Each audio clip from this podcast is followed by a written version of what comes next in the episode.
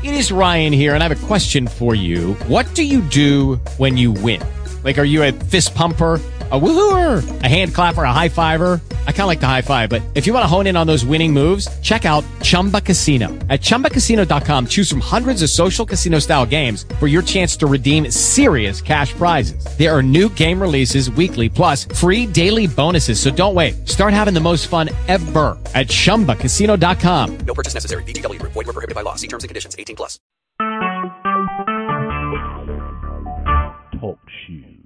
Recorded live.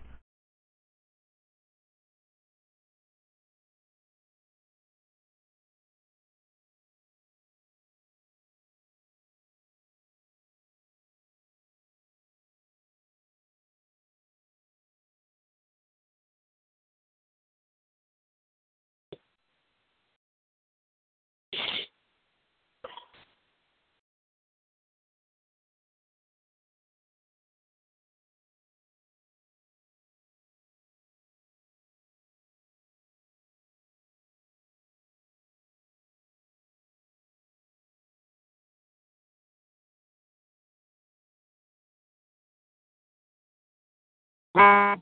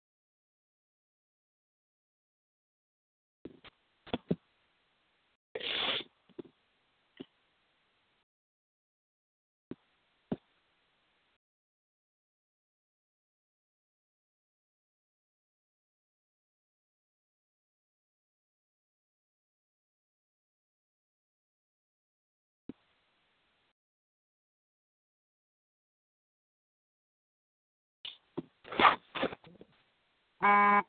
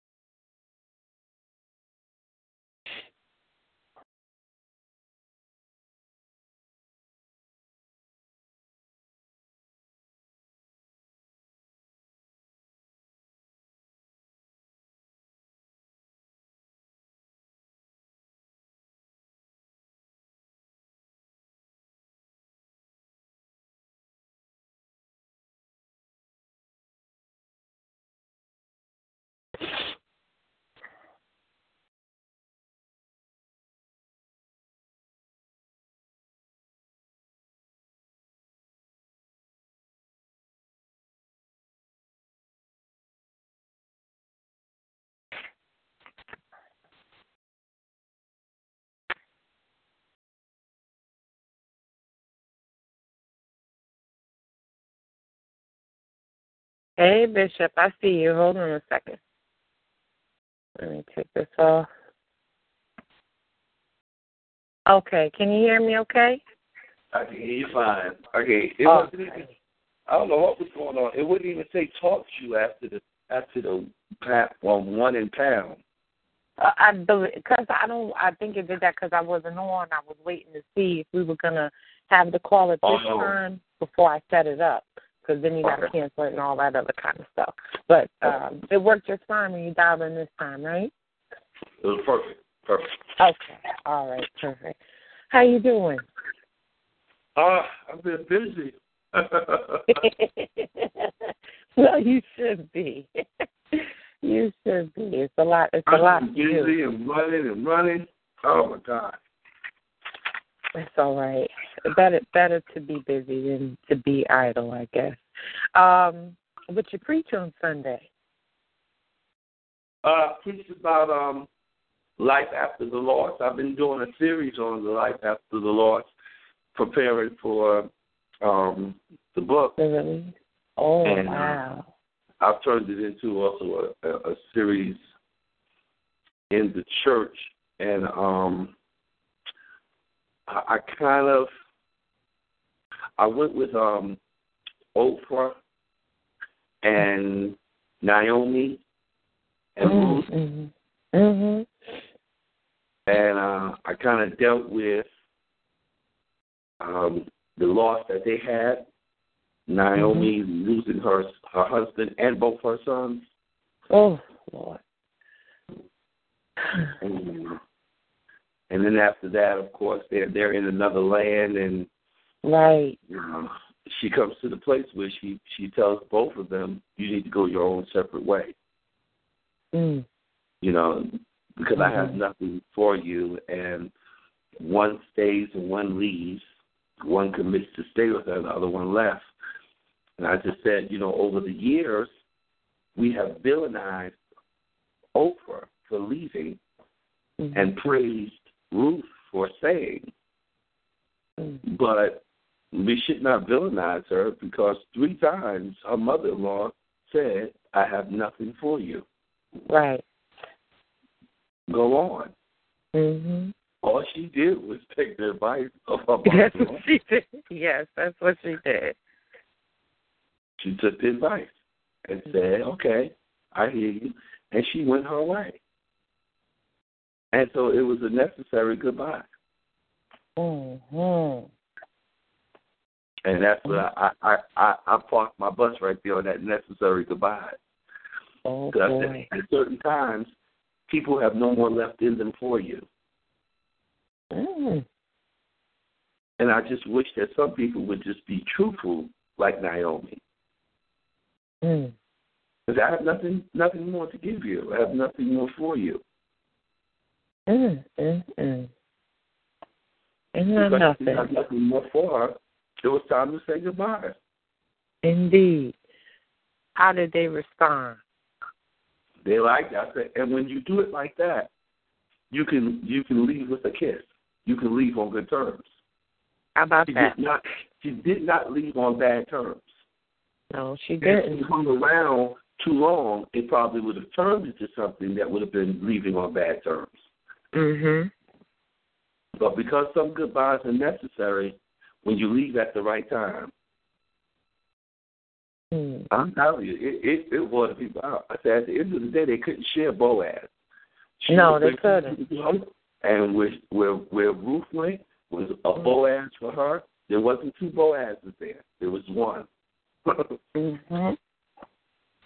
And um, it would have it would have definitely been a problem when they both would have went back and Naomi would have gave instruction. It would, yeah, that would have been a big old mess, huh? that would have been a big mess. That's why Yeah. some are necessary. Well, amen. I know they enjoyed it. And and and when they got to when they got what, what they did was they went back when they got to Bethlehem hmm and I've had just preached a funeral on um this week of a of a gangster. Really? He was, he was a gangster. He was a hustler. His family said he was a hustler, but he didn't know God. They taught God. So at the funeral, I preached a message: a hustler's transition. I got to get that bread.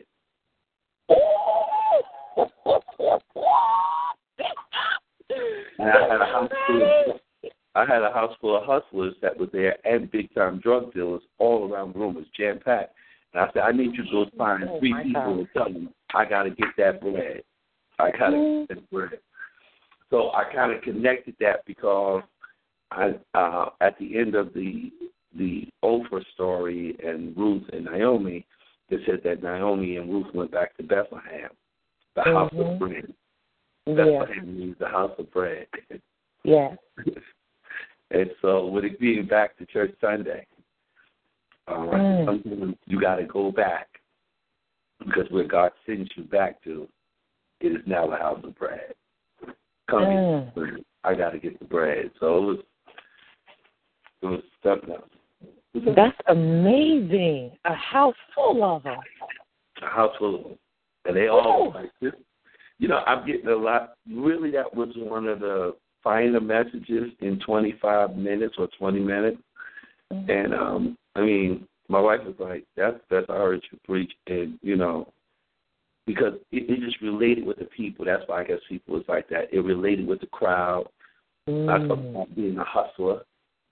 Mm. At the end of the day, why some folk are getting a little upset with churches because they done found out that there's a lot of things to hustle even in the church. Mm. It's, it's crazy. My Don't life is get on the line out there, and I came in the Uh-huh. church, and my life is on the line in here. It's just, you know, Mm, mm, mm. Oh, y'all were having a time in the Lord, huh? oh yeah. But we we we we, we danced all up and down that homegoing up but that's we walked Amen. Well, it's been it's been an impactful. I could say it's been an impactful week. Well, you know, Yeah. and Sunday was just was, was awesome. So Oh, All right.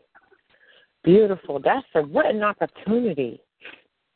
yeah, What an opportunity. You see what happens when people, you know, turn their nose up, they miss out on that opportunity. That's a whew. yeah. I I, I love I, I do love the opportunity of preaching a homegoing or a funeral. You know, hmm it's a great opportunity to win souls to Christ if you if you have the word if you have the right word and come out of tradition and really Yeah. preach to people. Mhm. Right where they are. Mm-hmm. Wonderful. And then it leaves them without an excuse. Can't say you never heard.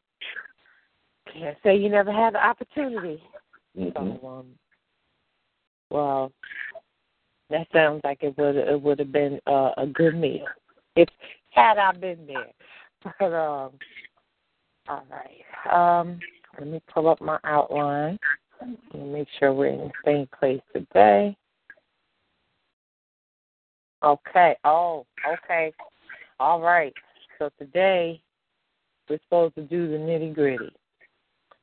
We're supposed to get into your affections.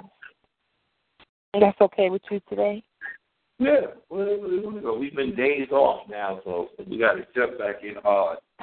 Okay. All right. Let me just move this out the way here. Okay. So um all right, you wanna pray? Father, we thank you for your grace and your mercy. Thank you for another day's journey. We're so glad, God, that you've given us life and life that more abundantly. Yes. God, look on us today in a very special way.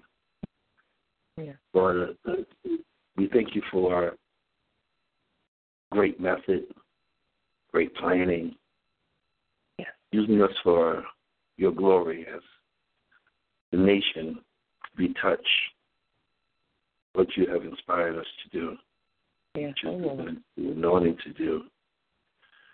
Uh, grant us, Lord, with greatness, release your power, Yes, Father. the glory. In the name of Jesus, we pray. Amen. Yes, Jesus' amen. Okay. Um all right. Um I want to start with talking about the starvation. Um what death and the lack of sensitivity, I guess, did to you to make you have a hunger for affection. Um that starvation, so to speak. I want to talk about how you felt what was missing.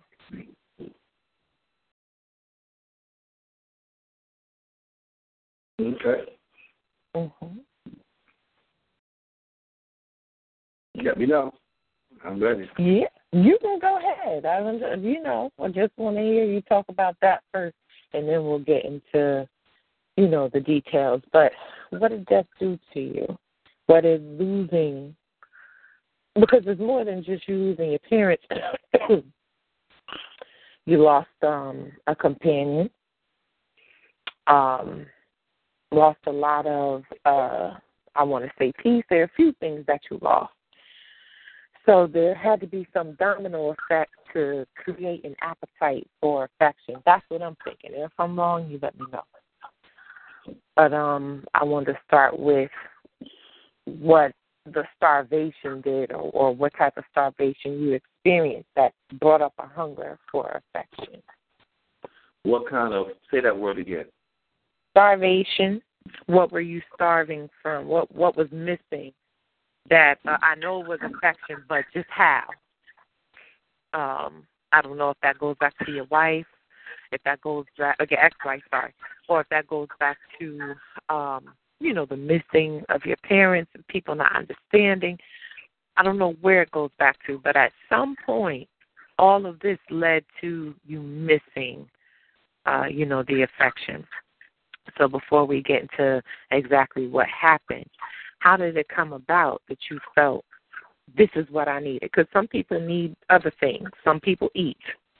Some people Mm-hmm. drugs, alcohol. But for you, it was affection. Yeah.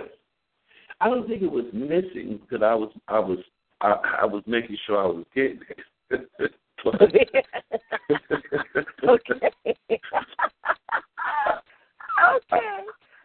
I, I, I think that um, I don't think it, it was just due to the insensit, insen, ins, being, people being insensitive, um, especially those close to me.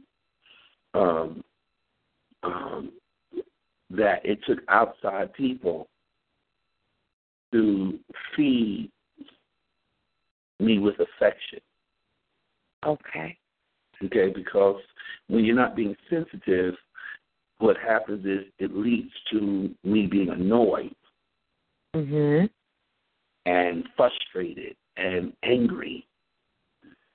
Um, I'm I'm not I'm misunderstood. I'm not being understood. I'm not I'm not the focus. Mhm. Okay, Gotcha. and Mhm. I, I, I, I for a moment I needed to stop being where I have to be the answer and the solution for everybody, and some Mm. people just focus on me and what I'm going through. Mhm. and just help me. You know, even if it was by way of conversation, like a peaceful, giving me a peaceful day and a peaceful conversation. So some affection that you talk that we talk about is not always physical. Okay. You know, it's not always physical, but it's it's just the time, the quality time without the aggravation. Mm. Mhm. So, um, having that affection brought about a sense of relief. It it, it definitely brought about uh, uh, a relief. Um, Mm. um, sometimes even a feeling of being replenished. Oh wow! What were you depleted from? Just, I think you know everything that's gone on has depleted me was depleting me of like my joy and my strength, uh, Mm. or or not. Let me say not say joy, or my Mhm. happiness, because okay. you know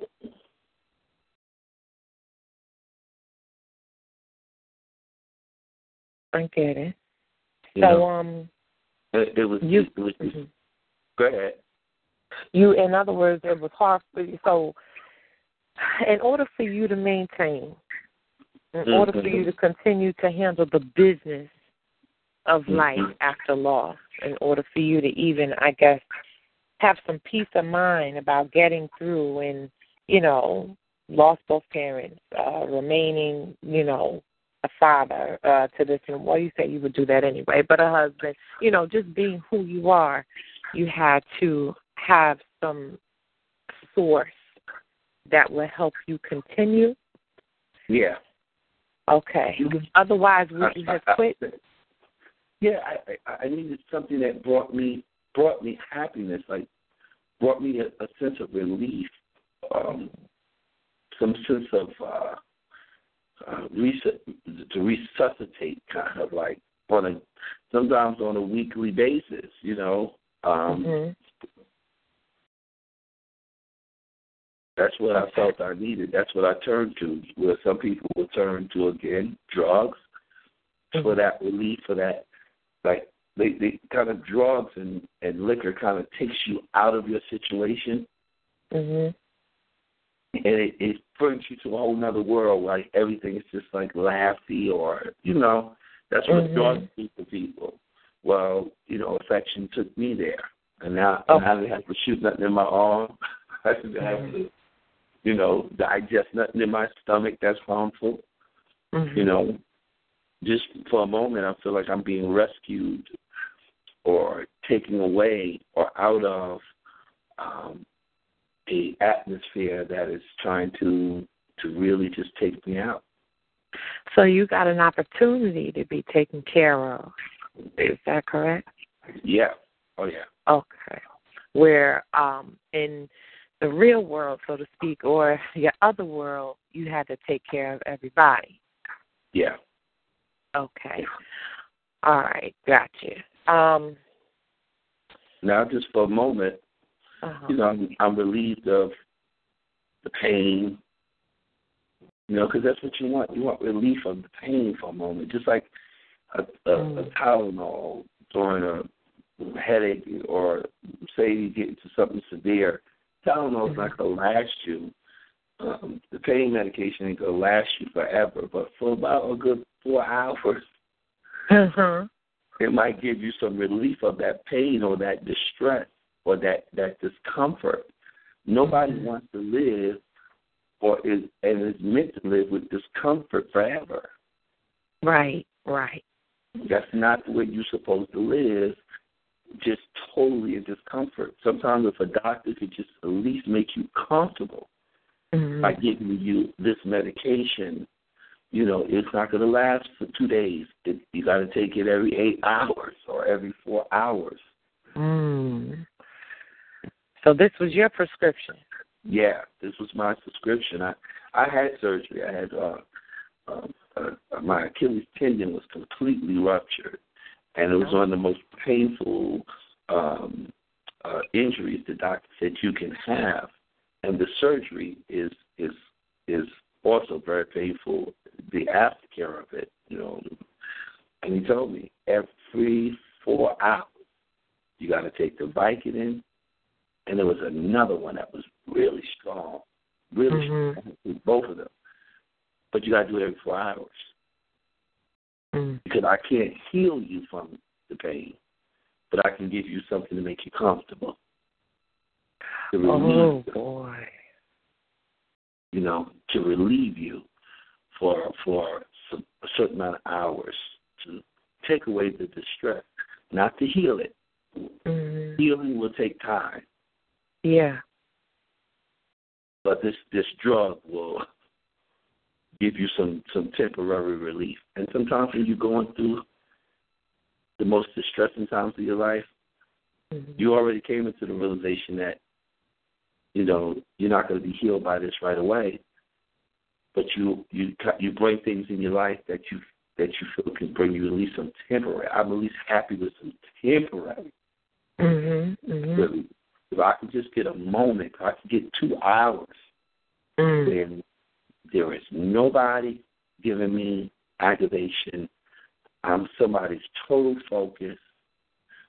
The way they talk to me, the way they consider what I feel. I have a I have a moment where I can say what I feel. I can cry like I want to cry. Mhm. You know, So the- relief. Mhm. The relief helped you to endure. yeah, it it, it it it helped me. It helped me to endure. It helped me to get through. Okay. You know, it right. it, it, it helped me to get through. How long? Uh, better yet, when did it start and when did it end? This uh seeking for affection outside of those in your immediate circle. When did it start and end? Years. How many?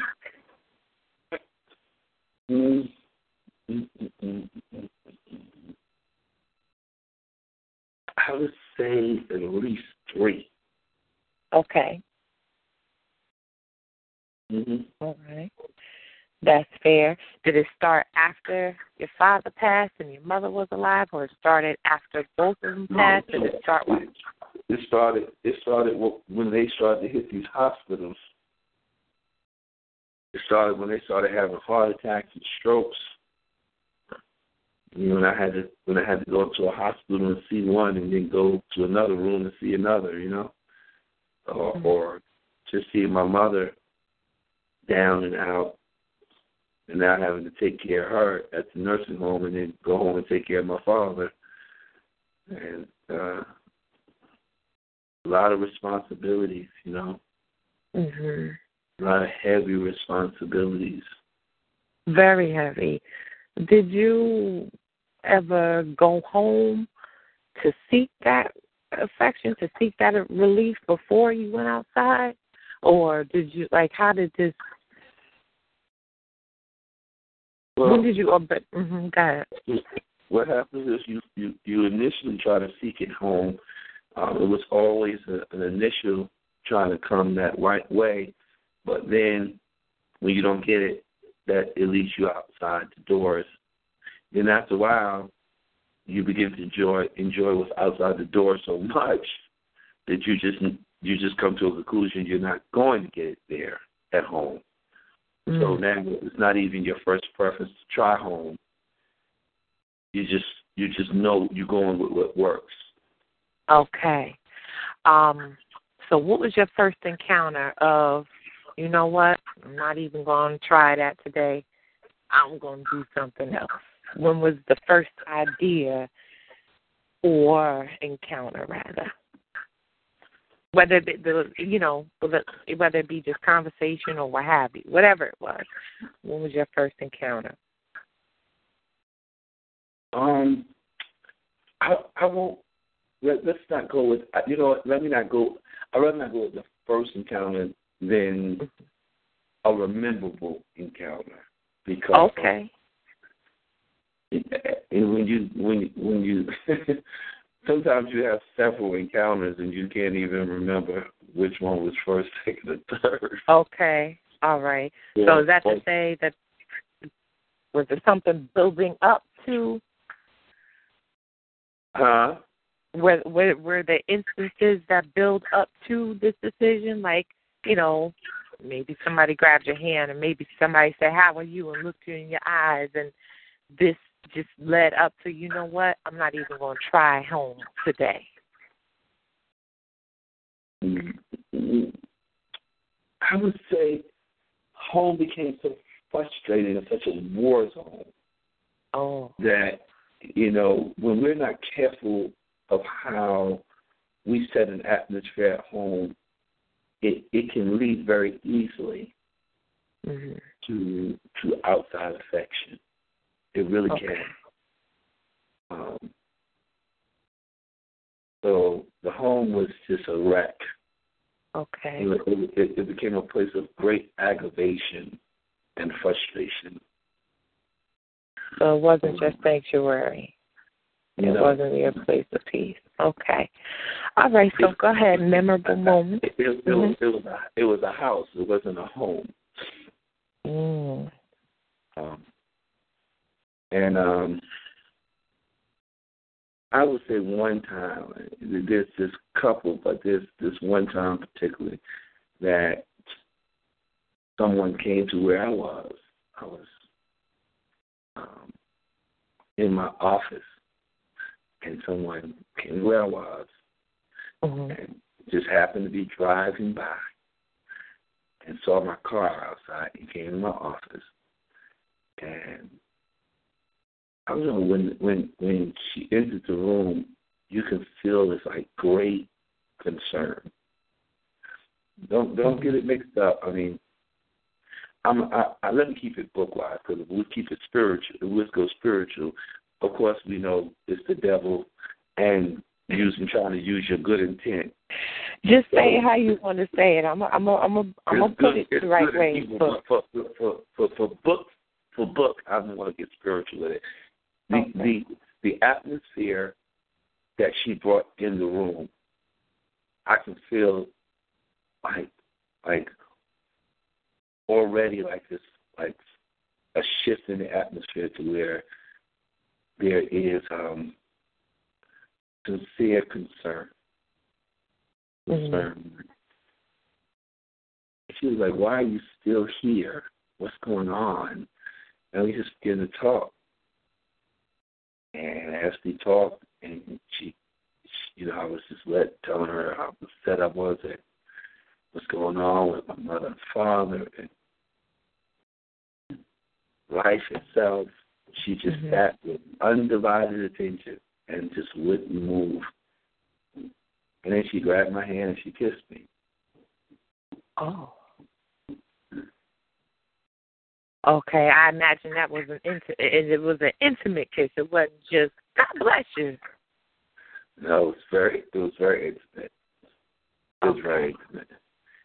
All And So, I, Mhm. I felt right there, just just like for a moment, I, I, it just took me somewhere else. It took me right out of what I was talking about, the whole pain, the whole everything. It just took me. She had the ability to take me away from it Mhm. and bring me some type of pleasure and comfort.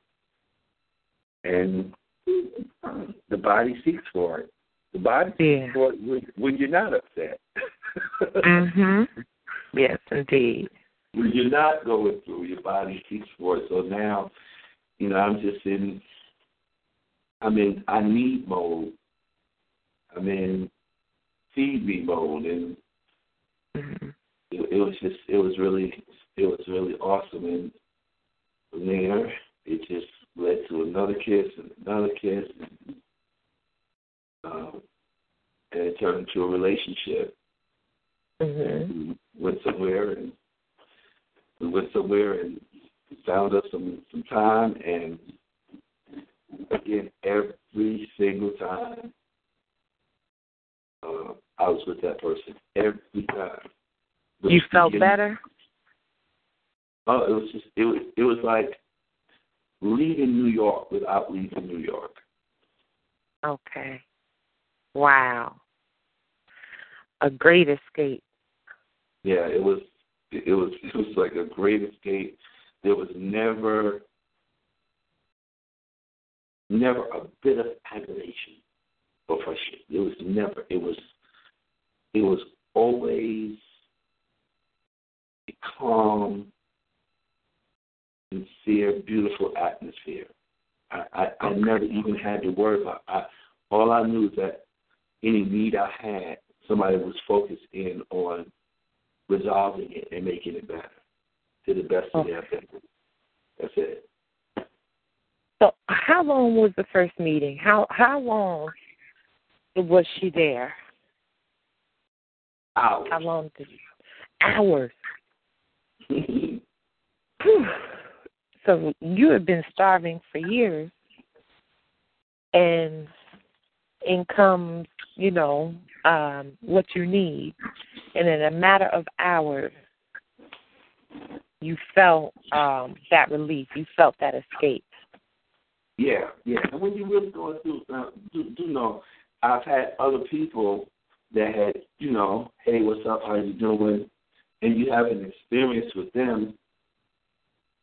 But when you when you at this place, you don't you don't just want sex. It's not Mm-hmm. it's the it's the atmosphere of you being able to really focus in on me without any aggravation, not one ounce of it. Mhm.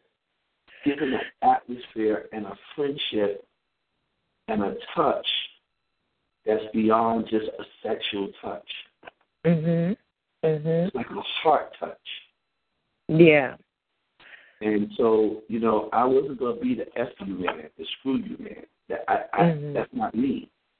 Mhm. I couldn't stand that.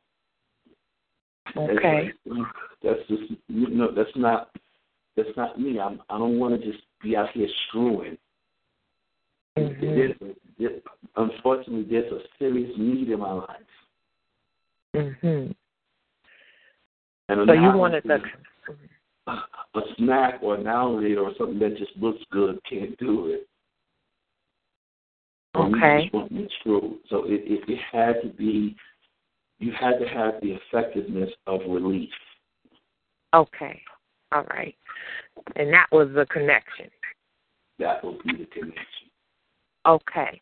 So would you say that the difference between um let's say uh this woman versus those who were like, "Hey, how you doing?"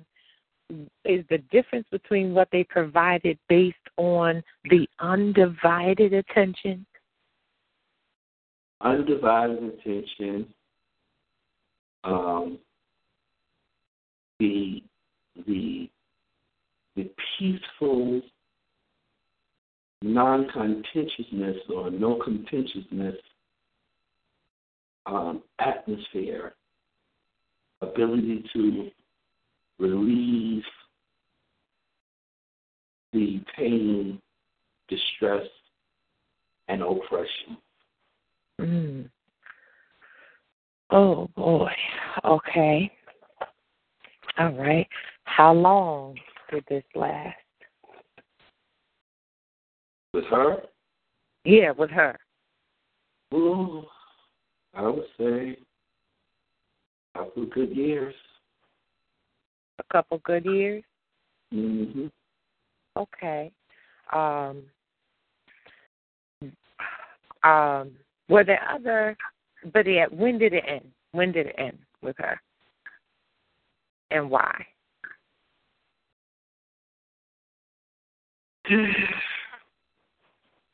I gotta be careful because of this book, and I don't. Yeah, I don't. want- I'm, I'm asking specific questions, but I'm gonna make it real vague so Yeah, that you know. make it vague 'cause I'm- yes. I'm- you know, um, it ended before I got married. Okay. It Um, ended, and it did, ended, it ended several several months before I got married. before you got married to Monique. Miss. Okay. All right. All right. And is that the is is is that the reason why it ended? Um, let me see. Not really. Not really. It had slowed down because now I'm I'm you know, I'm seriously thinking about my next step. You know what I'm saying? And Mm-hmm. I know that Monique had been a, a friend of mine and we started to have conversations and I like where the conversation is going. I like the possibilities, but neither one of us really wanted to make that step Mhm. on marriage. But uh, we had started to spend some time together, so I was like, okay, Okay. a decision to go has to be made later. So we slowed it down, and um, I was very honest with the other person about you know what's going on. Mhm. Um, she started to get into a relationship too because you know it's not like uh, I was gonna marry her. Now that was gonna be a no. That was Why? That was no from day one. That was no from day one. From day one, Any particular reason why, or y'all just went into? I let it be known too. Okay. So, let's not even go there because that's not where I am. Okay. So you weren't looking for another uh, a life partner at that time. You just wanted the relief that she willingly offered, um, to say the least. Is it safe? What were there other? that's, that's as far as we needed to go there. Okay, you know. all right. Even if I do consider marriage, it's not going to be her. Okay. Were there other women during this relationship with this woman? There was, there were other women that were, you know, I would say something happened. You know, some form, some form of intimacy happened, but then I would be like, uh, uh no, not that's not gonna work because they don't have that same effect. That ain't gonna work. That you know, what, what unfortunately, one thing that I will say is that once you start going here to this world, Mhm. enough may not never be enough. And that's why Wow. that's why if it was a drug, most people are dead. Because enough is never enough. Why is that? Because you can never satisfy Oh. a huge desire like that. You, you, you, understand? It's Yeah, you can't fill that that gap. Now you can't really feel it Mhm. um, I'm not going to say everybody, but where I was, as deep Mm. as I was in what I was going through, it you, you the, the kind of relief it gets addictive that you want that relief all the time, and then you may want it more than what you should get, and Mhm. it becomes a dangerous place to where you you may not come out of this. Okay. You may not survive this. All right. Um, you know, you're playing with with a, with your life and people's lives too. So Mhm. very dangerous place to go to, um, especially when you want affection. See, if if you're a screw man, just want to screw you, you you you screw people and you leave them, and you get to them in. But when you talk about affection, you're talking about you getting to the person's heart and they're getting to yours. And that's a dangerous place. Okay. So the other women, although there may have been intimate uh transactions, they didn't have that touch, they didn't have that ability to touch your heart. Is that what you're saying? They have the ability to touch my heart. They have the ability to relieve the pain, the distress, and, you know, the oppression or the depressions that were trying to come after me. They didn't have that ability. They they they had the ability to give you sexual pleasure, but you want more than that. Was it that they thought uh that was all you needed? Huh? May- Maybe they thought, maybe. Um, Okay. but you know, I that that that's where you thought too wrong. You thought wrong. So Okay. well, I mean, All right. So throughout this, um, you know, couple year um, relationship, you experience other women, so to speak, and they none of them had the ability. Nobody else touched you don't in the way that she did. There, there were there were several. Okay. I, I I I was I was able to, you know, have several that that did tap in. You know, okay. they they tapped in. So now life is even getting more complicated. Yes. yes, indeed. It's got to be more complicated. Okay. Um and you didn't want to marry any of them either. Uh, one I did. One, Why didn't one, one I did. hmm Why didn't you? If I, if I can ask sure. Uh, complicated, complicated situation. Okay. All right. Complications. Okay. No problem. Com- there they they had some things on their side too that was just as complicated as mine. Mhm. It it would have not it well I'm gonna tell I just say it to you, you you know, it would have turned Yeah. you know, it would have turned every friend, every person connected like, Oh my God, are you serious? You know, it would have been like, you know, Oh, okay. yeah, it would have turned it would have turned the city out. okay. It would have turned the city out. So Okay. in- instead of instead of giving the city um, something that would have really turned them, we Okay. remain friends. Okay, I understand. Okay, all right. So, um, we have these encounters with these, you know, women. They're providing the temporary relief. They become, you know, that pill, so to speak, that you take every however many hours. And this went on for three years, just about. Yeah, you know, uh, Okay. three three to four years. three, four years. And um, did anybody ever find out about any of them? Uh, You ever come close to being, if you want to say, caught? If I'm not mistaken, I guess maybe you were married but not divorced. Tell, how did?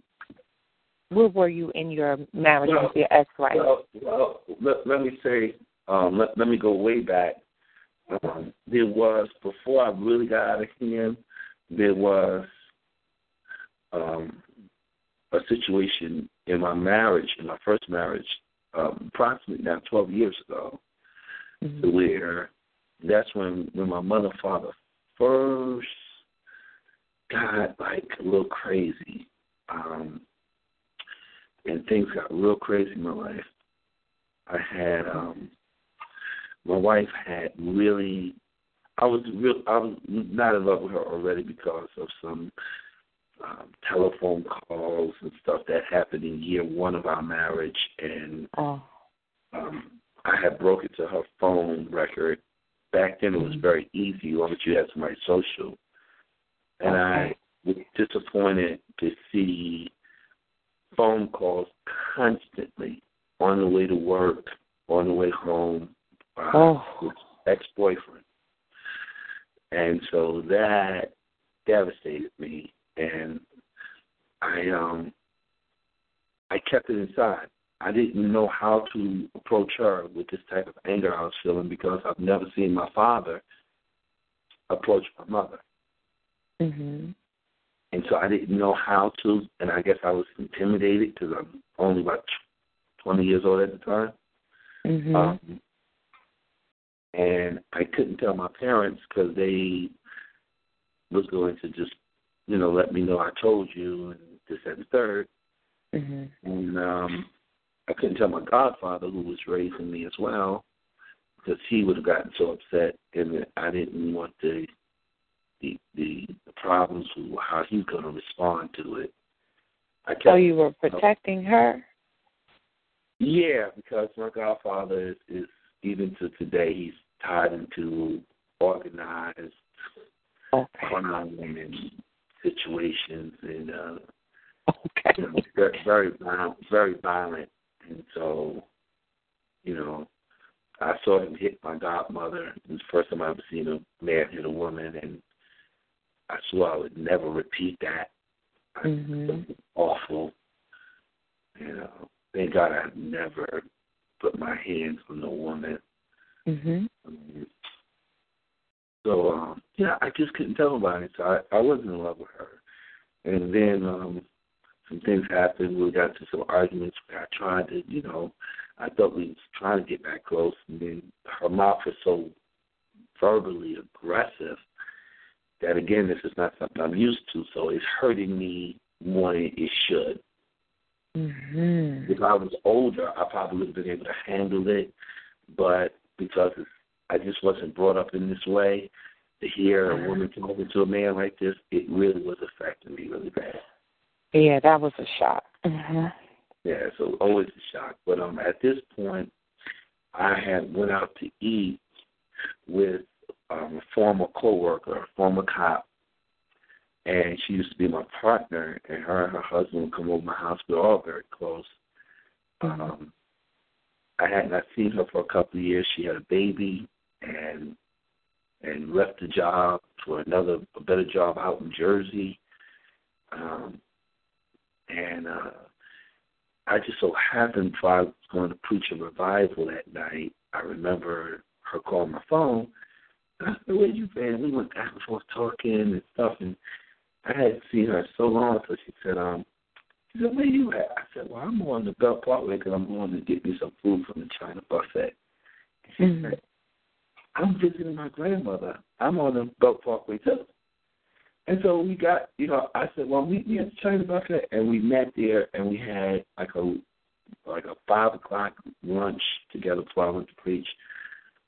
And uh, somehow or another, there were some church members there from her best friend's church. Oh Lord. Mhm. And I'm just talking to her as if nothing going on. I would never do nothing with her, you know. Mhm. And we are just talking, and you know, we was partners, so we always ate out, you know, pull over in the squad car. We always. But when the church folks, and I, st- I looked and I said, someone's looking at me. I felt uncomfortable. They, you know. Long story short, they went and told her best friend, who was that was her, the first lady of some church, who was my wife's best friend.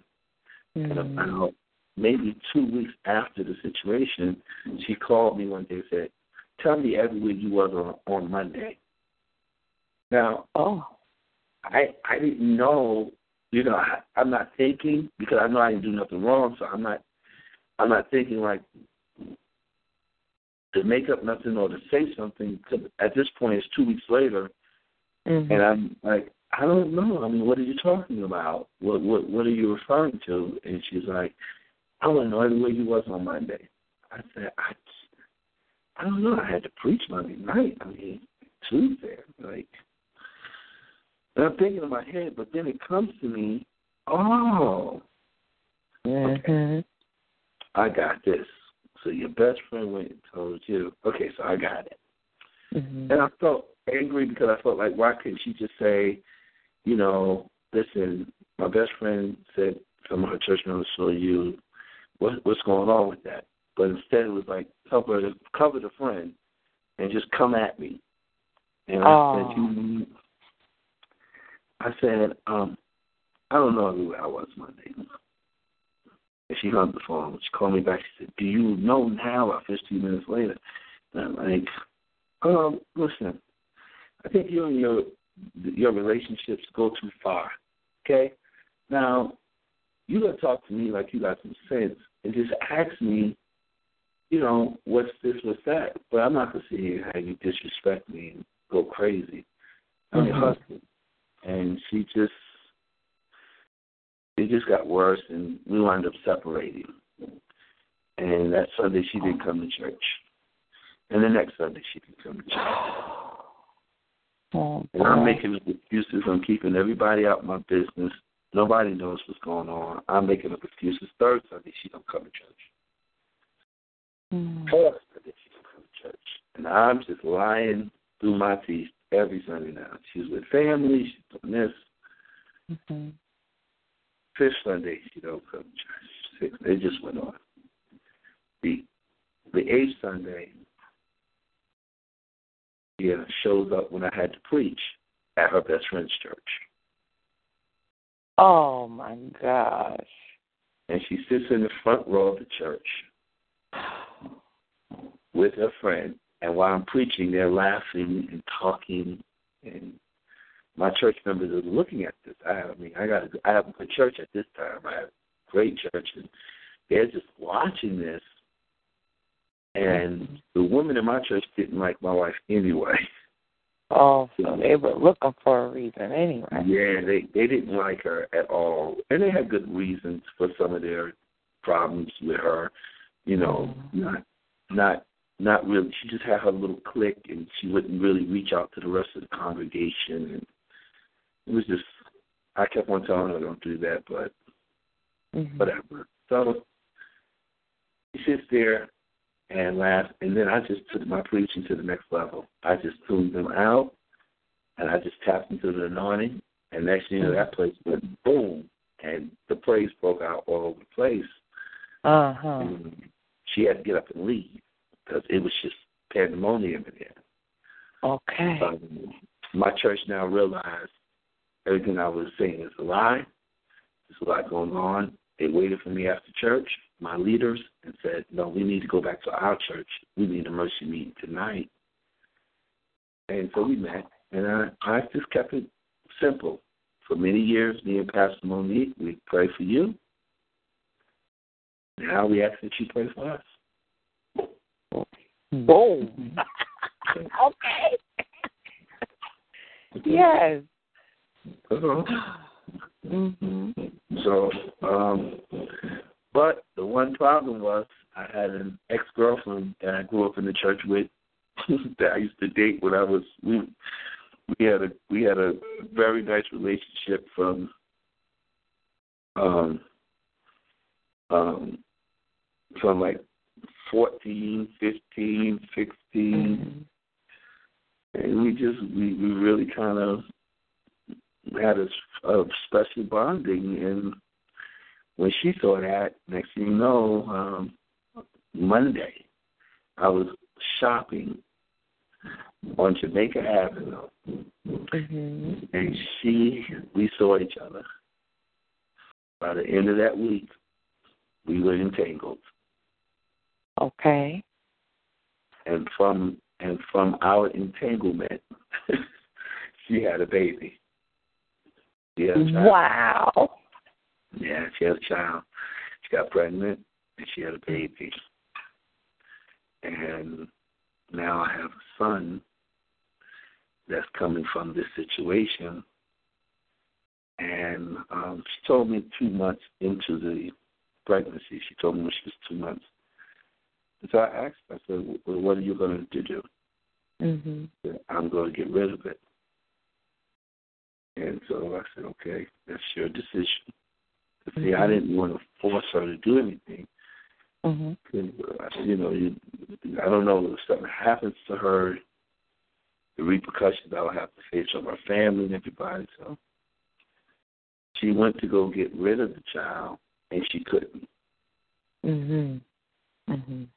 And she came back outside, got in my car. she said, I can't do it. And I said, okay, I'll. Took her home. I said, I called the lead. I said, listen, I need to meet with your entire family. And after I meet with your family, I'm going to think about what's next. But I have to take accountability for this. Mhm. She said, No, don't do that, don't do that. We're gonna think of something else. We're gonna keep you out of the spotlight. Uh, I'll put it on another man if I have to. I ask a friend to just just let let it be on him. You know, I ask somebody. Mhm. And no, no, no, no. I'm I'm gonna take accountability for this. I met with her family. Her father, mother, grandmother, everybody that raised her, her thug brothers who wanted to fight. Oh. and they were disgusted, they were upset, and about all right. And so I just, you know, said to them, um, I called this meeting today because um, I have to take accountability for my wrongdoing. And y'all know that your sister, you know, Natasha's pregnant. I'm, I'm the father. Father. I, I come here to ask for your apologies, to apologize, and ask for your forgiveness, and I'm going to take full responsibility of this. You know, I told them I'm very sorry.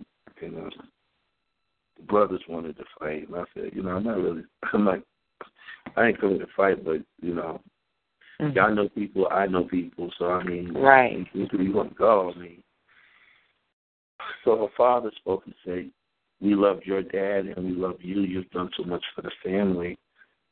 Um, your father did so much that what we're going to do is move her out of town we're gonna move out of town, and um, y'all can y'all can make this announcement when the baby turns 18, 19, 20, whatever y'all want to do. But for now, we just want to keep this on the down low. We gotta we gotta finance it, and, and me and my her mother and grandmother's just gonna get her out of here.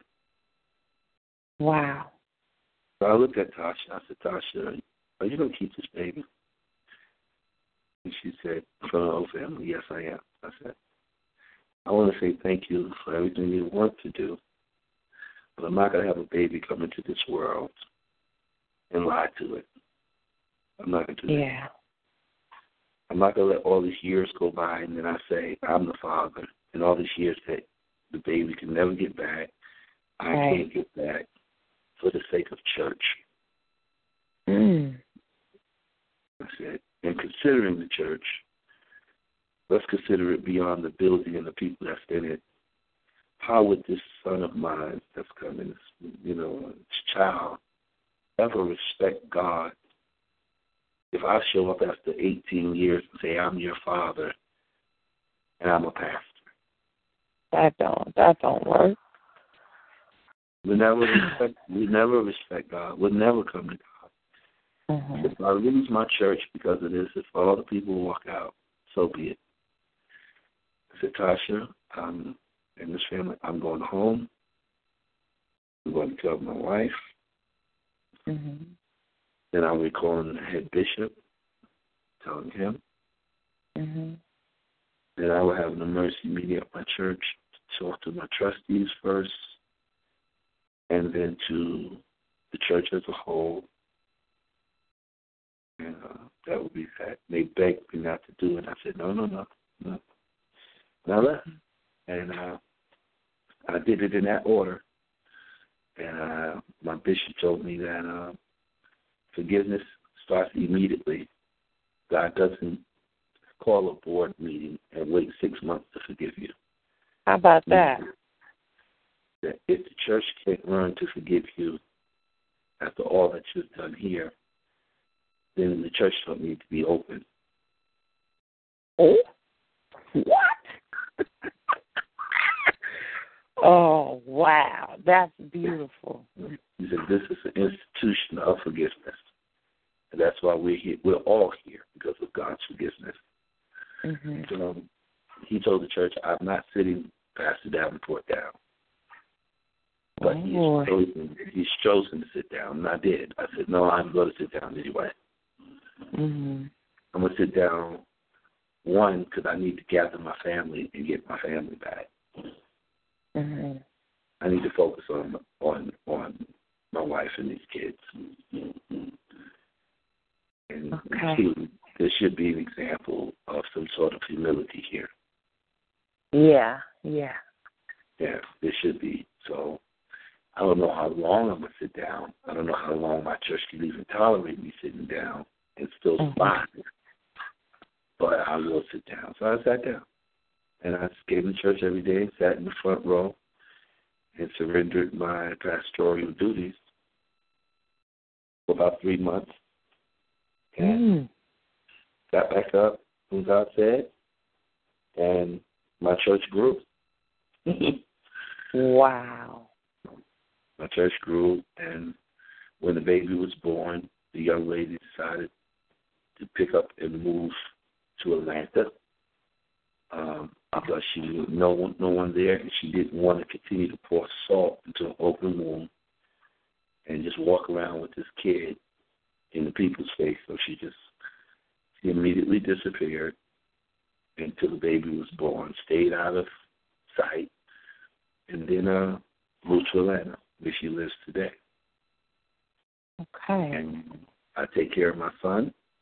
He comes to my church for the whole summer. Um, He's accepted even from my ex-wife now, who's my ex-wife. He's accepted. We have a, a lot of fun together. Um, hmm She, me and her didn't get divorced, at the- but we we we went several more years. But um, that was only because she stayed because I found out she was having an affair right up in my house. Oh Um, Lord, have mercy. so, Oh, He was, he was doing her thing right up in my house, and so, you know, from her doing her thing, you know, there's repercussions from that too. So, you know, repercussions right. theirs. You know, um, I mean, she had somebody up in my house who I thought was being my adjutant. oh. Throwing her brains out every day at when I when I would leave for work and things like that. So what? Um, yeah, and that was that was before I even went into this, you know, this thing with this girl. So. Oh Lord, have mercy. How it comes back to us, we may not like it. Right, because it's coming back. Oh, it will. Um, that, that was the start of the first sense of relief because she provided it hands down. I mean, hands down. There was never, never, ever a moment of of contentiousness. Mm-hmm. It was whatever I needed.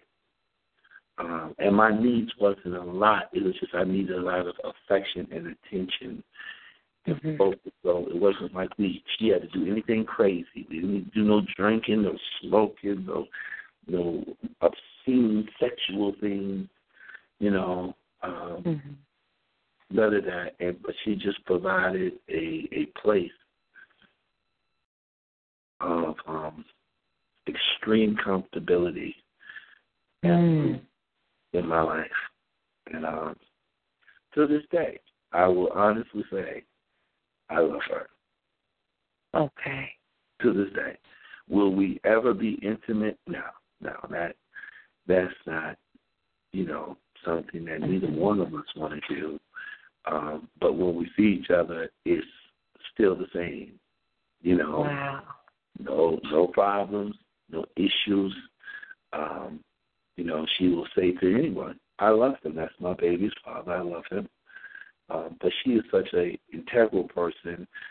Um, she was before that, and then when this baby was born, it was like we we will not continue any type of sexual relationship.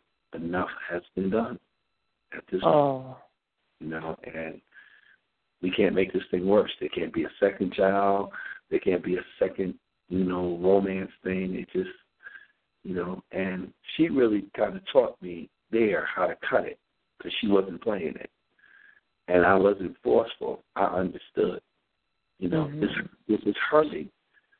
Because for the rest of her life, she has to look at somebody that looks like me Mm. running around house. So you protected your wife. Would you say this young lady was protecting you? Yeah, she Or really did.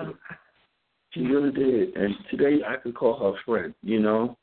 Mhm. Um, but it's we just raise our child, and you know, that, that's that's that. And, you know, it's it's it's hard for me because I'm a parent and I love children, Mhm. and you know, for me to have to raise my son from a distance, and I can't see him every day.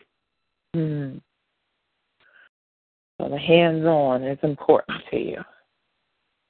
Sometimes that really gets me exactly because that's my son, and I, I, I, I don't, I don't parent this way. I think it's awful, you know, that he has to, you know, wake up and be like, oh, you know, I don't get a dad that stays in my house, you know. It's, it's not a good thing, and I, um, I, I don't know. I don't beat myself up too much, but Yeah. yeah, but Because- you know, it is what it is. But uh, Mhm. I, I I would never make that mistake again, and I teach my sons now, and I tell them what what I did years ago was absolutely a disgusting act. Mhm. It was a hurtful act that y'all can never repeat. Y'all must be bigger. Y'all must be better than I was. I need y'all to be more integral than I was. Mhm. and don't let this be a repeat performance and go down through our bloodline. It, it, it Right. So Okay. Yeah, Um, she, she was that. So. But it started there, then it stopped, and then years later it picked up again. Okay. So, um, let, is it safe to say that when you experience loss, whatever is wrong in your relationship, from out marriage or companionship, because everybody ain't married, whatever is wrong will be intensified due to the loss? Uh, run that run that question through my head one more time. No problem. So, um, do, would you say that loss intensifies what's already wrong in a marriage or a relationship? Oh yeah, oh yeah, yeah. It, statistically, I think if I Google it now, most people that experience the death of a child, loved one, um, their marriage suffers and and ends up in divorce. Wow. That that that that is something that maybe you can Google or we can do for homework. Um, Mhm. it, it does. That, that, that I, I do know that because me being a marriage counselor, you know, um, being certified to do it, not not um, agreed to do it, but it, it's one thing that was taught that um, you have to always get to the to what's what's under the ground. Don't just cut grass. Mm. Um, grass grows back. Get get under the get under the grass. Get to the root. And a lot of people will be arguing and fussing, but the root of it is that loss that they took is so hurting that they can't provide any form of peace to you. It's always going to be so hurting that hurting people hurt people. Is there anything that can be done? Uh, Is there anything that can be done? Is uh, you know, as far as good, you know, you got two people, they suffer the loss. Is there anything that they can grab a hold to um, that can pull them, you know, pull them through together? I know everybody mourns differently. it, I, I I think it needs to be uh, it needs to be something taught to them. It needs to be something practiced. They, I, I would suggest that you find yourself a grief counselor or a counselor immediately, and bring your family and bring yourself um, along with your wife, maybe even the whole family, into a session to to learn how. You know, the wife needs to be given some instruction. Like in my case, you need to be given some instruction because you cannot you cannot be successful without instruction. There's, Mm. there's, there's, there's nothing that we'll buy that's worth anything that don't come without a, a booklet or manual, some type of instruction. Mm. It's in the box. Okay. You know what I'm saying? But so many of us, we go through life without a manual, without instruction, without teaching. You know, if Mhm. knowledge is power, then that, then we're walking around with a marriage that's not empowered because we have no knowledge. So it, Wow. it's, so it's very important that someone begins to invest into letting let the council come in and teach. My wife, Why do you? hmm Go ahead. my wife was probably um, doing what she's doing because no knowledge, not empowered, no teaching. She don't know. Mhm. Well, she does know and needs somebody to, you know, hold her accountable. Mm. Okay. Let's talk about the people. Have you ever had anybody encourage you to keep going after these affections? Absolutely. Did they, whoever it was, did it surprise you that it came from them? Some surprised me, some didn't. Okay. Now, and, uh, and at the end of the day, I think you'll be surprised how many people are involved in these affections. You know what I'm saying? So that was you. But some people are involved in it for all the wrong reasons. Some people are involved in it because they're just nasty. Okay. You're just, you're just a pervert. You're hmm just a freak and an idiot. I mean, I, I bumped into those because they knew I was going through. So hmm they, you know, I had one. Let me give you an example. I had one bishop hmm um, that I went to a preacher uh, a revival for. Now I'm in New York. This preacher calls me in North Carolina, and picked me up from the airport, hmm drives me to my hotel, stops the car in front of the hotel, and he makes a phone call. Young lady answers the phone. Hey, Bishop. Oh. And he was like, "Hey, how you doing?" He said, "Listen here, I got this preacher from New York in town, and I don't, I don't want you to do him like you do me, but I want you, to, I want you to give him some Southern hospitality. Take care of him for the next three days." He said, "So where you at?" She was like, "Well, I'm about an hour away. I'm hanging out for the phone." And he was like, All right, well, what time can you get here? And I'm looking at this dude like he done lost his last mind. And I'm really about to start confused. So, you know, I was like, yo, yo, and I'm tapping him like, yo. So he gets off the phone and says, see, man, I'm, a, I'm, you're going to have a good time while you here. I said, listen, man, let me explain something here. I don't flow like that. I don't do Mhm. it. Okay? I don't get down like that, man. You need to call that chick up. Tell her she not coming over here. I know that's right. I'm not letting her in. I don't do that, bro. I don't do that, man. I just he's like, nah, just lighten up. It's gonna be all right. Just t- you could trust her. I said, no, no, no. Forget about trust anything. That's not me. I don't do that. I'm here to preach, man. I'll be in my room praying, studying. I want to go to the mall, look around, get my head together. But that, nah, man. No, absolutely not. And I tell Wow. to this day when I see him, and I still see him at Mhm. Convocations, I'm still disgusted. Like, why would you? Why would you do that? You much older than me. Why would you do that? Mm. I'm already struggling. You know, now you're trying to take me and promote me to where we call pimp nasty.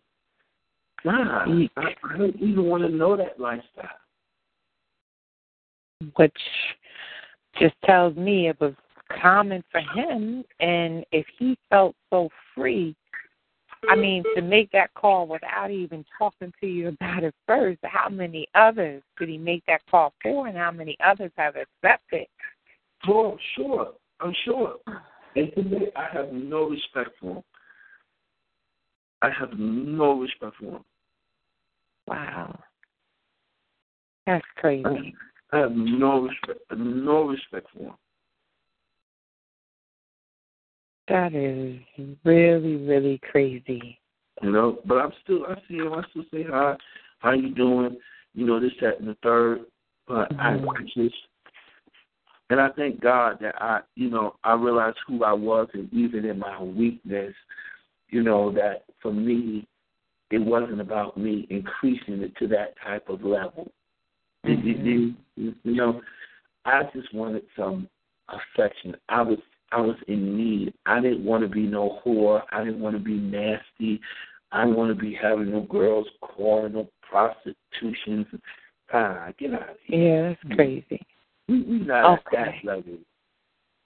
And so, um, you know, and many more, many, many more, many, many, many, many other bishops, and um, you know, and for me, it was the bishops, not the younger pastors, because I understand there's a level of immaturity, and, and, and I just don't expect it out of those who are 50 and 60 years old Yeah, come on and something years old and been pastoring for thirty years, I don't expect you to to mentor me in that in that way or to bring me Mhm. in that street. Because to me, that's quite demonic. Straight up. Straight up. Trying to take you over. So, um, yeah, I, I I was I was really um taken back by that. Okay. That yeah, that's that's a little crazy. You know, I'm not um I've been under one pastor for 12 years. He's always been a man of integrity. You know, it it just throws me a little to the left when I hear stuff like like, you know, what you're telling me. I know it's there.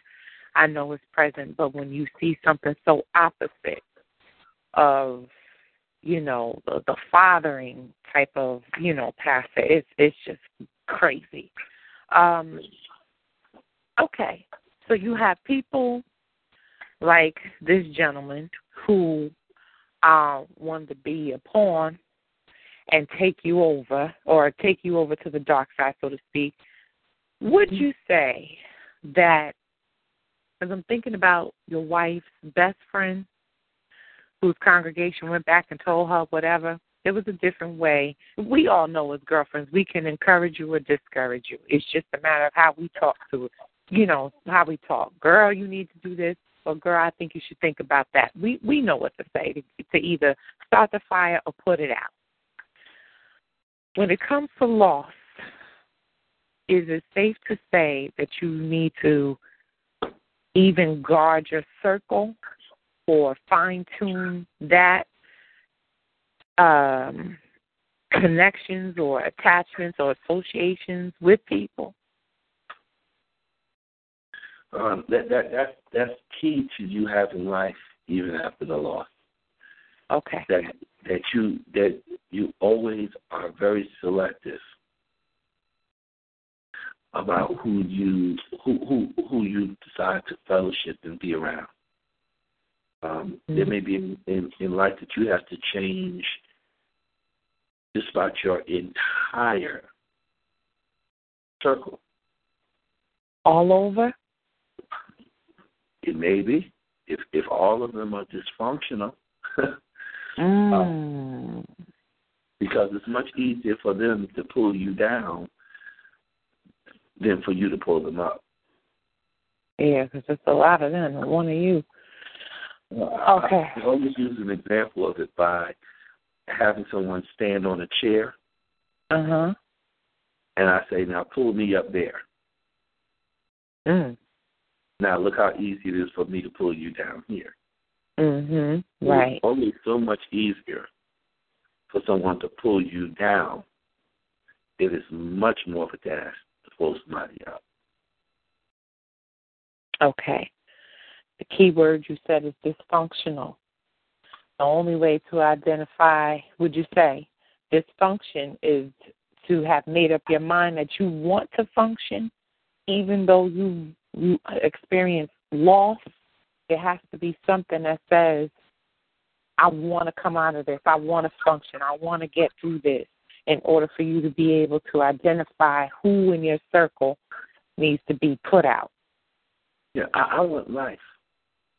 This is not life. I want life. I want I want life. I want mm-hmm. I, I want life and what life really has to offer. Mm-hmm. You know, and you know it, it, it just comes into time that you you know that that type of stuff is killing you. It's destruction. It's not life. Mm. That stuff will be the death of you. So it's not living. You get a reprieve. Go ahead. What you say? But you're not you you you're not you you're not having life. Mhm. You know, I wouldn't even say living because there's a lot of us living, but we're here breathing. Okay. But but we we we're not really experiencing um, the joy of life. What mm. Okay. All right. Um, so you went through this cycle of, you know, forming connections, bonds, or bonds being formed, you know, with you. And um, tell me how it ended. When when it finally when you said, okay, that's enough. I'm not going back no more. I'm done. with this? Um, when I started to see people hurt by it. Um, when I started to see people hurt by my lifestyle. Um, hmm that that affected me um, really Mhm. bad, especially when I was hurting people that were close to me.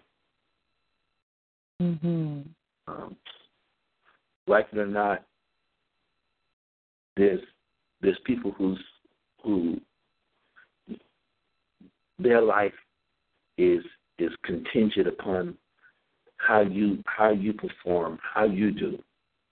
hmm You know. Um, Okay. there's heavy responsibilities on you because h- how you behave and the things you do can hurt somebody else really bad. So it wasn't just it wasn't just the, the, the girls because I mean, you know, most girls they come into it knowing this is the situation, but all you know, you always get your heart, so you're not gonna put your heart in it, but you always do. But you got to put on your big girls, you got to put on your big girls drawers and take that. I'm talking about the people outside of them. Like Sure. the kids. like Okay. your children, like like like that person that that's always been looking up to me. You know what I'm saying?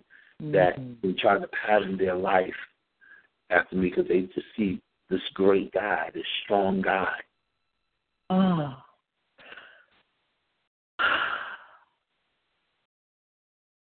So you can't give in. You can't become a monster. If you are a monster, you would not be affected by uh, other people being affected. You you you you you not, you keep on doing it. You don't care, you know. But as for me, I saw like I I, I hurt my spiritual son. I hurt him and devastated him, and I saw him cry. I Mm. saw him leave the church, you know, and it hurt me to my gut. Boy. I said, you know what, man, this is this this is not worth it. You know. And I became like the prodigal son where and I preached this when just the sentence that says that he came to himself. Yes. One day you have to come out of this and come to yourself. There is an ability. I think every one of us, when we're going through something and we know we're going another way, you always have that those moments and that time that God's grace gives you to make a decision and and, and you have a consciousness. Most of the time, it's just you, yourself, and I, and this consciousness is hitting you like, okay, enough. Mm. You just choose to go on. So you become overwhelmed by your conscience. On top of being overwhelmed by loss. I, I, I came overwhelmed by, you know, me coming to myself and saying, listen, you can't do this. Okay. You just can't. I, you know, it, it just overwhelmed me to the point that I said, no, it stops here. It stops here. This is where Wow. this is where I get off the bus. Okay. All right. Wow. Um, I want to say, I want to ask you, is there a way? I know earlier we talked about people needing that foundation. You know, they need that to reach back into that foundation that was put into them in order to, you know, get through this process. I know we talked about the counseling, people seeking immediate help uh, for themselves, their companion, their you know spouse, and and the family. Is there any other way not to fully be overtaken. Um, for instance, if you would have took the bishop up on his offer, that may have brought you to a whole other, you know, type of deal right there. Is it that you have to know your limits, know your boundaries, remember who you are? What is it that I know it's the Holy Ghost, but I want to say, um, is there anything else that helped that kept you from going that far? Too far, rather. I felt I was disappointed myself. I, I was, I wasn't. I came to a place where I wasn't just sick and tired of people. I, I got to a place where I was sick and tired of me. Oh. Okay. All right.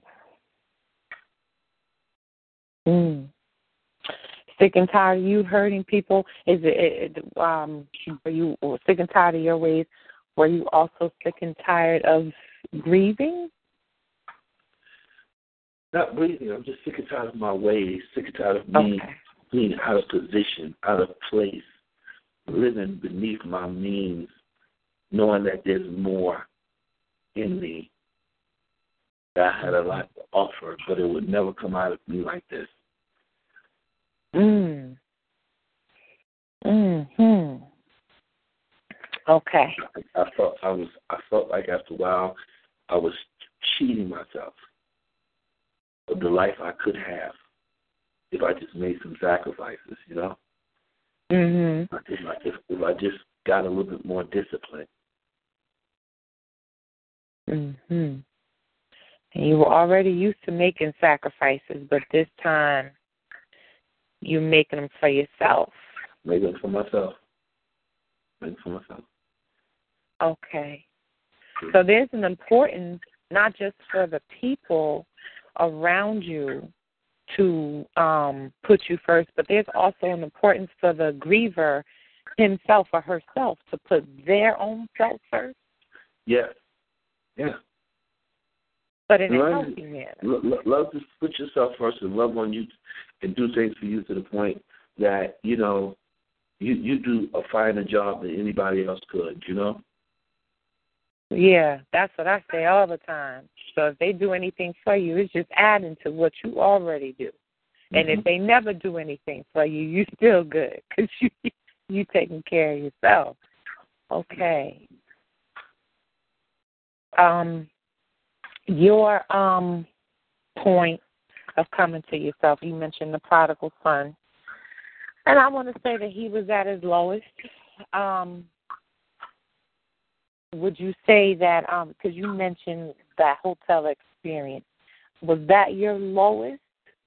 Or was watching your spiritual son be you know affected? Was that the lowest where where was your lowest point or your counterpoint or is this all um leading up No, to that, the that, was, that, that was probably not just my lowest point, but that was my my highest level of. It was going to be a high level of challenge there. You know, I'm at a low low point where I think that was my lowest point. It, it, it was such a challenging time, Mm mhm but that that that would be one of my um, lowest points. I mean, I had other low points, just sitting in a parking lot crying my eyes out. yeah you know, sitting on the ground and things like that. But that that was kind of a low point. Okay. All right. Um okay. Um when uh David and Bathsheba lost the first boy, the first child, um, David comforted her. That's what the word says. He comforted her. We understand how he comforted her. Is there an importance that you would put on sexual intimacy during grieving? Is there a Importance that you would put on sexual intimacy? I guess for, is it important for for sex when you're grieving? yes. Absolutely. Okay. All right. For me, it is. I'm sure for a lot of people it is. I just, you know, I didn't want to assume. I just wanted to make sure. Um, and with that being said, is it up to the person who's not grieving or who's not directly affected? Maybe they're not the child of parents or what have you. Is it up to the other person to create the atmosphere for that?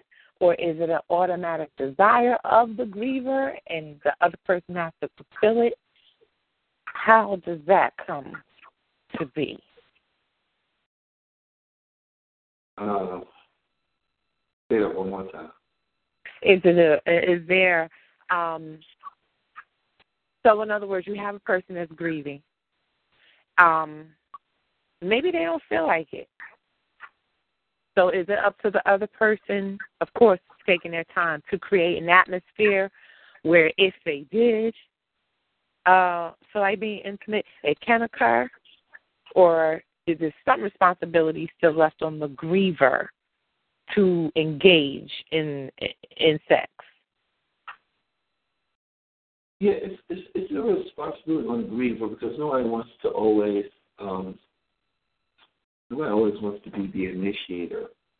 But Mhm. that that was the great thing about the outside intimacies because they're always going to initiate. Well, okay. So then you're sought after. They they always initiate. Okay. All right. Yeah, yeah, Um, you know what I'm saying? Because they want to please you. They they they they they, know where you are, and their whole Mhm. thing is to to just really always ease ease you and keep you so like oh my god like you you really took care of me. You know what I'm saying? mhm. Um that made you come back for more? Oh yeah, absolutely. But the Okay. one thing, when Jack got into a relationship, and me and the person get into an argument, Mhm. that first argument is the last argument, because I'm never going to talk to you again. Okay. yeah, I understand. there's no sense. Right. If it brings if it brings more aggravation, Mhm. um, sex sex eases stress. Mhm. It does. And Yes, it does. that's, that's clinical. Mhm. Okay, it reduces high um, high blood pressure. Okay. Okay, I did not know that. but okay. it does. Okay. It reduces Um, blood pressure. It, it lessens pain. It it lowers heart attack risk. I mean, if that don't tell you it's just vital, I don't know what else to tell. it's important. It is so important. Oh, we have we serve a guy who does all things well. I I mean, just all things well. Um Okay, so what's important for the person who's not grieving or who's not directly affected, okay, to create or be the initial initiator, and in turn, the one who is grieving will respond. Okay, just just imagine, right? Mhm. You you you just had the worst stressful day, right? Mhm. That whatever, and you come in the house, and your husband's there, and you got Mhm. you got barking a little bit. He pretty much says, "Okay, wait, wait a minute, wait, wait a minute. I got you. What's, I didn't do nothing to you. I got you. I, I got you. You still aggravated. You still barking a little bit. And while you doing all right, he's bringing you in your room. Goes up. He closes the door. Next you know, he lays you down, and his focus is just you. You're upset. Mm-hmm. You, you even barked on him, but he didn't go there with you. Now all you feel is some warm lotion on your back, and his hand just massaging gently. You can't tell me. It's all gone. It's over. Yeah, yeah, because he's relieving and easing that stress. There's a whole bunch Okay. of anxiety that was in. There was things going on the inside. You may have verbalized some things and stuff, but your inside is messed up. Yeah, Mhm. itchy, your nerves are going crazy. All that stuff on the inside is unhealthy. You know what I'm saying? So Yeah. now what he did was ease that tension. He he calmed that all that stuff down. So it's so healthy for you now, and and and, and there's nothing you can say. And he's At all. you know, it's not about him just laying you down and wham bam thank you man because you probably would have got up and like oh you know I could have. Gotta add on to frustration. Right. yeah so but real intimacy and affection you know causes you not to have to do much the other person is doing doing it all Okay. Um You're doing it all at the end of the day at, when it's all over you you either ready to eat or sleep one or the other you know what I'm saying one or the other. fun. Uh, and so me, imagine me getting that on on a as much as I want. You know what I'm saying? Even sometimes on a daily basis. All I'm getting is a foot massage, a back massage, a glass of wine, um, great conversation, holding my hand. Not one time ever experiencing aggravation. Mm. But I So was the- under that. The details make a big difference. Yeah. I mean, just just kind of imagine that that you're getting that on a daily basis, where you can for sure, uh, two to three hours, if not more than that, Wow. be in an atmosphere where the hand is being massaged, your Mhm. feet are being massaged, um, you know, your head is just being rubbed. You'll be able to just sit back on a couch and just being totally taken care of without one bit of aggravation. Not one. One bit. No, no, No tug, no pulling on me, no, No. a- no nothing. Okay. no. Because the person you with knows that what use of, of it is me to be here if I'm gonna put you through what everybody else is putting you through. Right. Right. That's the point. This point. Right. Okay, so That becomes addictive. yeah, that's addictive. Right? I mean, it should be a part of you know the the relationship at home. So I could see why you know either way it would be addictive. Now, But it, it, it can't be at home. You know why? Like that all the time. You know why? Because Mhm. at the end of the day, it's not that the wife is so bad. Like why is it so bad that, that because we don't want to stir a nation up of men who will just say, you know, I don't get this Yes. at home, so I need to have this on the side. Got to be careful with that. The fact Right. that you can't have that at your home every day. You just can't. You know why? Because there's kids running around, and and your your your wife is working just as hard as you hope most of the time. You know, she's working eight hours like you working eight hours. You know what I'm mm-hmm. saying? Um, some wives are doing more than than the man. You know what I'm saying? Yeah. And it's not easy for her to, you know, every day be able to put that time aside just to focus on you because she needs some somebody to focus on her too. so how do you remain fair? How well, how do you keep that balance? You know, I'm pretty sure the wife has to, or the one who's not grieving has to remember to uh, set aside some time Yeah, at the that's, same that's time. The. That's the thing. Y'all got to talk and communicate, and you got to come into realization that that stuff that goes on that you did out there like that, that's not a reality for a family. You know what I'm saying? Mhm. That's reality if you want to stay in a mess. Okay. And and and then if you make her family, it will stop. It will. Okay. You know, Uh huh. she can play that role now because of her position. But change her position, and you'll see. Change her title, and her, as that title will change her position, and see what will happen. You're not. Yeah. That. Oh. Be considerate. Be a little bit more considerate.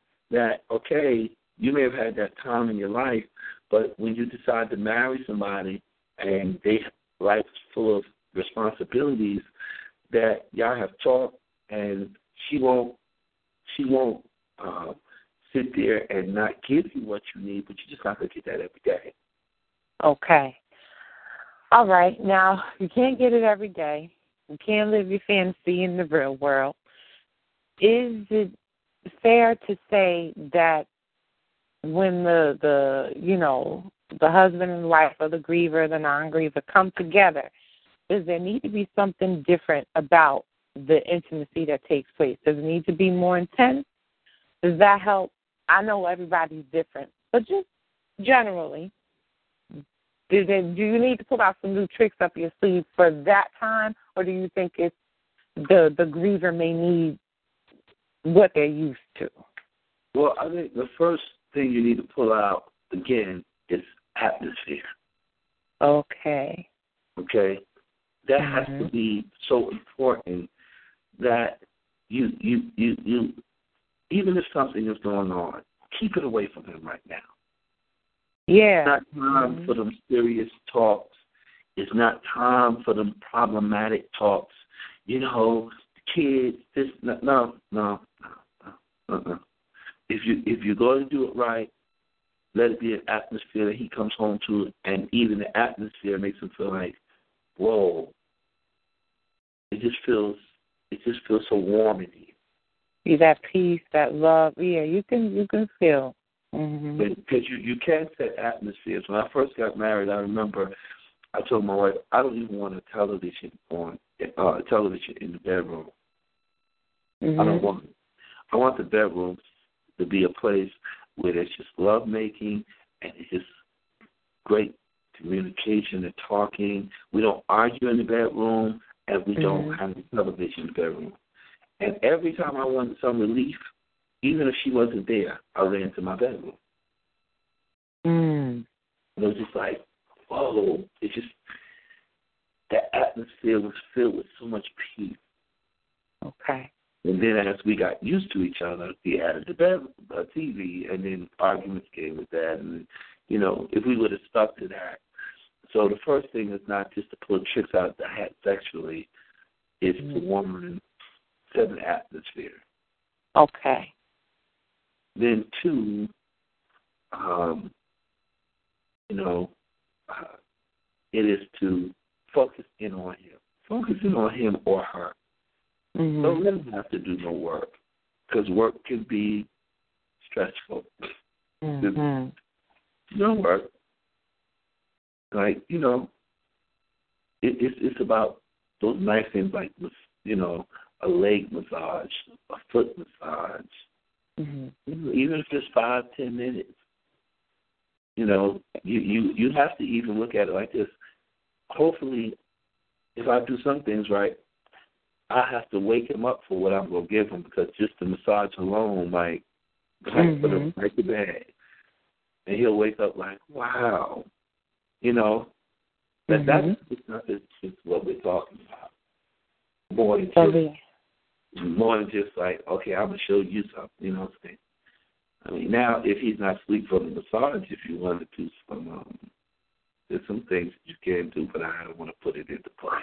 okay. okay. Well, I have to put it in the book. Oh, the brothers going to be so glad. The brothers are going to be so elated. Okay.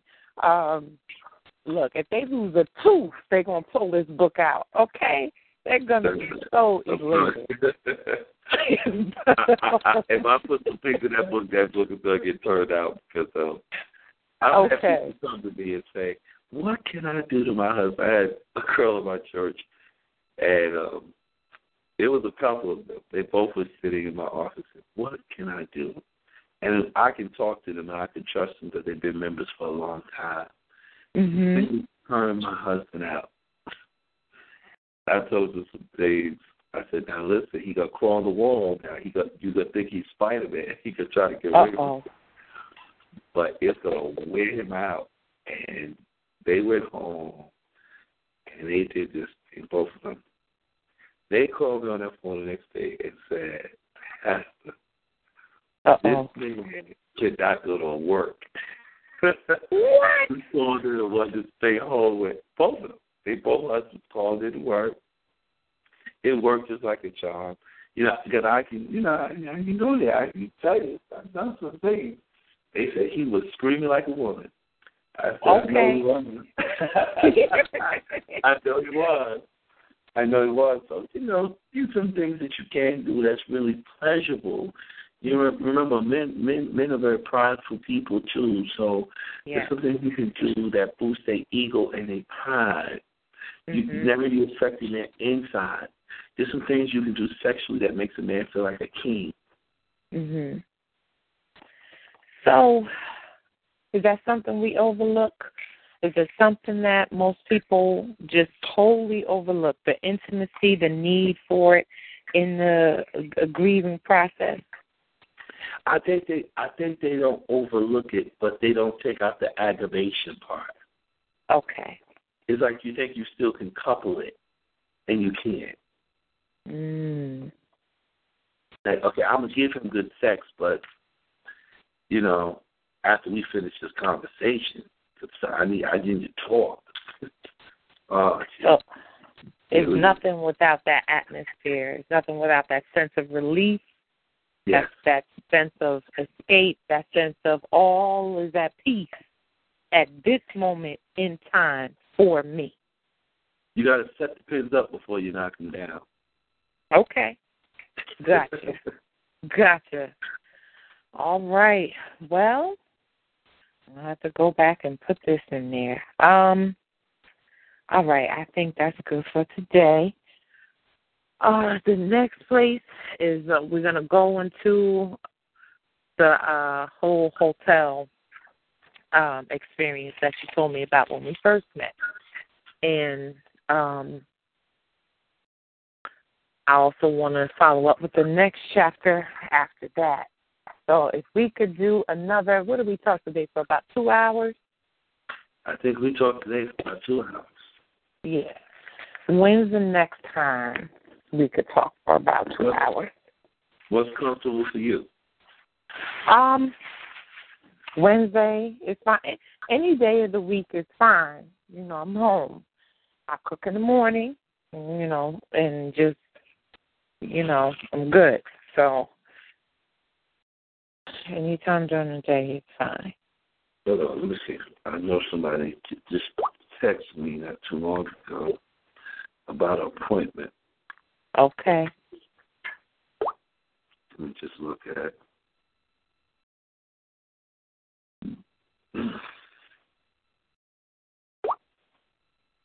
Secretary.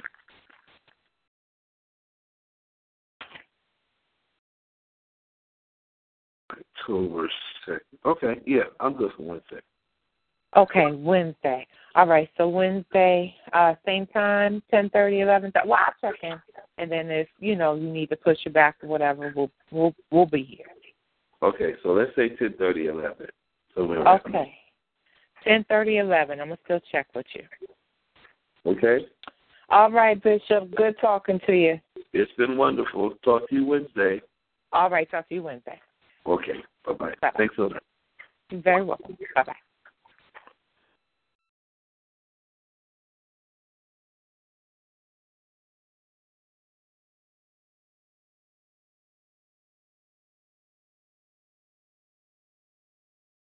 It is Ryan here, and I have a question for you. What do you do when you win? Like, are you a fist pumper? A woohooer, a hand clapper, a high fiver. I kind of like the high five, but if you want to hone in on those winning moves, check out Chumba Casino. At ChumbaCasino.com, choose from hundreds of social casino style games for your chance to redeem serious cash prizes. There are new game releases weekly, plus free daily bonuses. So don't wait. Start having the most fun ever at ChumbaCasino.com. No purchase necessary. Group. Void were prohibited by law. See terms and conditions. 18 plus.